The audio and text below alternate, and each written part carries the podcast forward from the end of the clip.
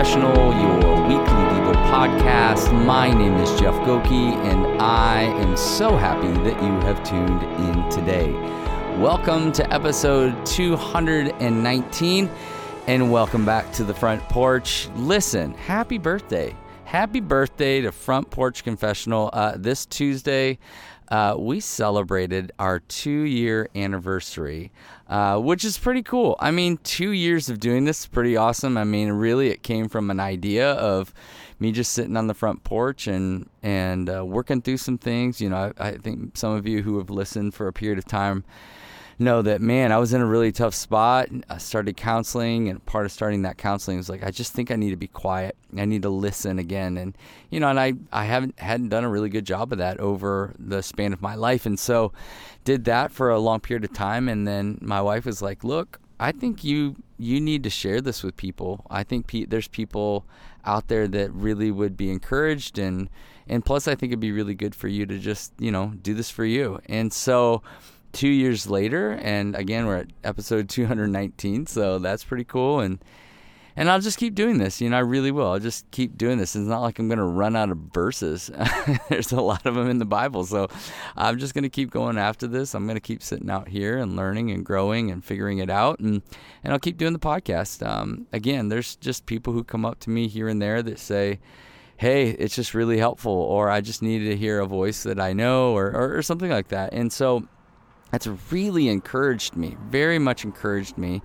Uh, it's encouraged me to keep sitting out here and learning and growing, and then also to just keep doing this podcast. So I'm gonna keep going after it. Every once in a while, I need a break. Uh, last week, uh, some of you are like, "Hey, normally we do two or three of these a week, but where where were you?" Um, last week was kind of crazy, uh, really cool, but we got to host Phoenix One, the organization that I run uh, we got to host a, a, staff retreat for a church, which was so cool. So it was three days. We took care of all the food and the beverages and uh, the teachings and the activities and just took them through a rhythm of allowing them to kind of open up. That was the whole goal, is to allow the team to open up and to really allow them to be share authentically what they were going through, what they've experienced, and it was so cool, but it was so exhausting. And then I got to teach at my church on Sunday, which was cool. And then I had a board meeting on Monday, and I had a vision dinner on Tuesday. So I was like wiped yesterday. I was I was planning on doing one yesterday, Wednesday, the 29th. But I was like, no, I I gotta I gotta breathe for a second. So I'm out here on the front porch speaking to you on the 30th of September and just really excited to be back. Just want to say thanks to all of you who continue to listen. Really do appreciate it, it and I appreciate the support. So many of you not just in listening, but send monthly financial support through Patreon. So I really appreciate that. And then for those of you who send money, everyone uh, some people send money through Venmo or stuff like that or through Instagram. Uh, thank you so much. Really appreciate the support. And those of you who continue to buy the devotional, love that. So, okay, let's get into it. Uh, we're going to, in the next two episodes, we're going to start wrapping up James 3. I got to teach James 2 uh, this last week in um, at church, which was so cool that I was like, wow, I've been working through James 3, and then my church asked me to come in and speak on James 2. So it was a really cool thing to bring a greater context to even some of the stuff that we've been walking through. In James 3:17 says this, but the wisdom from above is first pure, then peaceable, gentle, open to reason, full of mercy and good fruits, impartial and sincere. Um, I got to know Bob Goff. Some of you may know that name. Uh, before Love Does comes out, um, it was his first book. Actually, I found out about Bob through a guy named Donald Miller. Donald Miller wrote a bunch of books back in the 2000s that I absolutely love, and you always reference this guy. And so, a friend of uh, a friend of Phoenix One said, "Oh, I actually know Don, and Don connected us with." Bob. And so got to know Bob a little bit. And one of the things that struck me about Bob was a story that I mean, some people know. I can't. I can't remember if it was in the book, in his book or not, or any of his books or not. But I, I remember watching him do a teaching before anyone really knew who he was, and it was this really crazy story about how in in in Africa they would cut off uh, little boys' and um, um, private parts and they would make it a part of the and these witch doctors would do this and they would make it a part of the foundation of the house. It was basically to bless. So you had all these boys that were walking around without their private parts. It was just and there's a lot of kids that were dying. They were just dying because of this practice. So long story but bob takes care of one of these kids that does this brings him back to the states. He has re you know he has a surgery to basically help him um, and then Bob has this really beautiful moment, and, and this is what, when I was reading this passage, it struck me. And Bob has this moment where he realizes that God loves the witch doctor who is causing all this pain as much as he loves this little boy. So Bob goes back to Africa and he ministers or he shares the gospel with this witch doctor. And this witch doctor, you know, Bob had put this witch doctor uh, through legal legally had put this witch doctor in jail. He met him in jail, and he just shared with him Jesus' love. And and I thought, wow, you know, that story. I remember when I first heard about it, I was like, that's out of this world. Like, who does that? Like, most of it would say, no, no, he deserves to die in that jail cell. But that's the wisdom of this world. And James is inviting us into the wisdom of God, which is starkly different than the than the ways that this world is all about, right? We've just been learning about over the last few episodes about what the ways of the world are all about. Like it's about envy, it's about selfishness, it's about jealousy. In a, in a couple other episodes before, we talked about this vendetta. Like, I'm going to come and get you, right? You did something to me, and I'm going to get you back.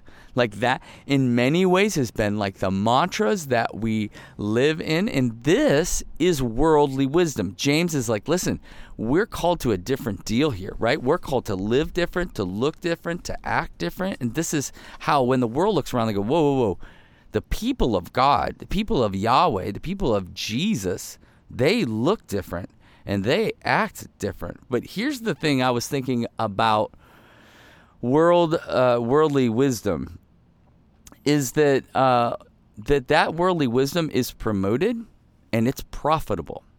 I started thinking throughout the profitability of of having envy, selfishness, jealousy. Right? I started thinking about shows like, you know, Maury Povich and Jerry Springer. Right? Like these crazy examples of humanity in the, the selfishness and wanting to fight and get in arguments and all this craziness, right? Like, and like we're like, wow, that's ridiculous. Until you kind of look around and go like, wow, actually, actually, a lot of us live that way, and it's very profitable. Like these shows have been going on all, for years and years. They went on for years and years and years and years. Why? Because we all watched them. Because envy and selfishness and jealousy, it sells. It's very, very profitable. And if you if you just kind of like take a minute and sit down and watch some of the shows, maybe even some of your favorite shows, you will see these themes come to the top of all the narrative over and over and over again. And I was just like, wow, the the wisdom of this world is profitable. And by profit, I mean money, success, uh, influencing, right? It's doing that all the time. So then, on in contrast, like what does the wisdom of God look like? What does the wisdom of God look like? Well, he starts off by saying it's pure. Like Patty and I watched this show called Alone. I don't know if you've seen it. It's awesome. Uh, but they basically just drop people off in the wilderness and they have to learn how to survive. And, and the winner, you know, the last one who survived gets like half a million dollars. It's actually a really great show. Um, but one of the things we've watched over and over is they got to look for water, but they got to look for pure water. And some of them have actually drank water that wasn't pure and they get violently ill. I mean, v- these va- these bacteria come and they just wreak havoc on their system. Why? Because it's not pure. It's not pure. And he's saying, no, no, no. Let me tell you about the ways of God. The ways of God are pure. They're peaceable, right? They bring peace. They're gentle. gentle. They're open. This one, oh man, they're open to reason. Wow.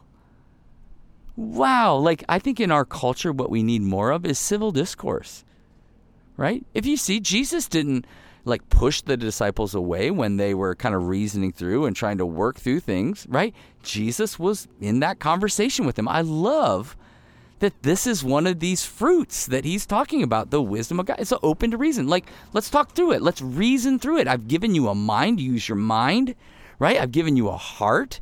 And now I'm trying to align those things with who God is, but He's not offended when we're trying to reason, when we're trying to work out. That's like seeking the Lord. Like, come on, full of mercy. This is this passage I taught, taught in James 2.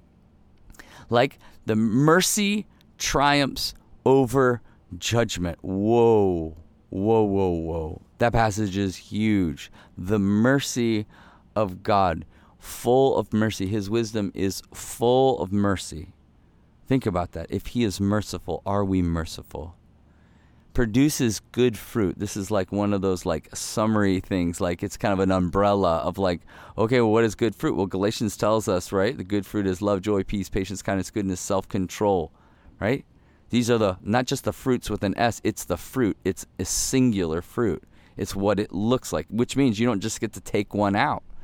And he's like, that's what it looks like. It produces fruit, good fruit. It's impartial. Wow. Impartial.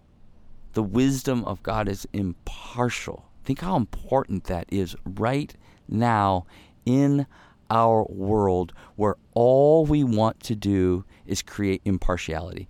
Pick a side red, blue, mask, no mask, vax, no vax, right? He doesn't live that way.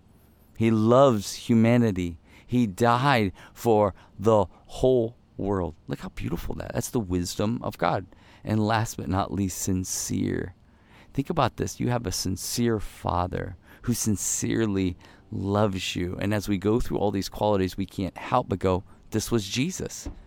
This is what Jesus looked like, and this is how Jesus led. This is what he's inviting you and me into. He's inviting us to live like Jesus, to look like Jesus. Why? Because Jesus was living into the wisdom of God.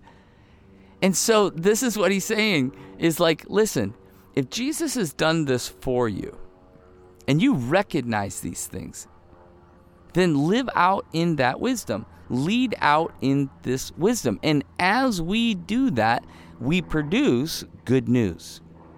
That is good news. Wouldn't you agree that being pure is good news? Wouldn't you agree that being peaceable is good news? Wouldn't you agree that being gentle and open to reason and full of mercy impartial and sincere and producing good fruit according to the scriptures, don't you believe that that is something that is bringing the wisdom of the world, that is, or the wisdom of God into the that is saying the wisdom of God is good news for all to hear. And this is what Jesus lived out and what he's calling and commissioning us to do. I love this passage so much. Because what it is, is a life led by godly wisdom will produce a whole lot of good. A life led by godly wisdom will produce a whole lot of good. And so the question is this Does your life reflect a life of godly wisdom or of earthly wisdom and pursuit? And, and we just need to work through that. We go, man, where am I coming up against sincerity and partiality? Mercy, reason, gentleness, peaceableness, and pureness. Where, where am I coming up against that? And may I repent and turn back to the Lord. Father God, we desperately, man, first off, thank you so much for James giving us these words. We need them. I pray that we would submit our lives to the truths that he's bringing out for us. God, help us. We do live in this world, but we are not of this world. So teach us to live different. Teach us to live as kingdom people. And would people around us be able to see your good news for your glory? And so we give you the all the glory, honor, and praise for living this out, sending your son Jesus so we could see who you are and how you love. Thank you, thank you, thank you. So, take a breath. Really do that. Just right now, take a breath. So take a breath, reflect, and believe that the God of the universe is near to you. Until next time.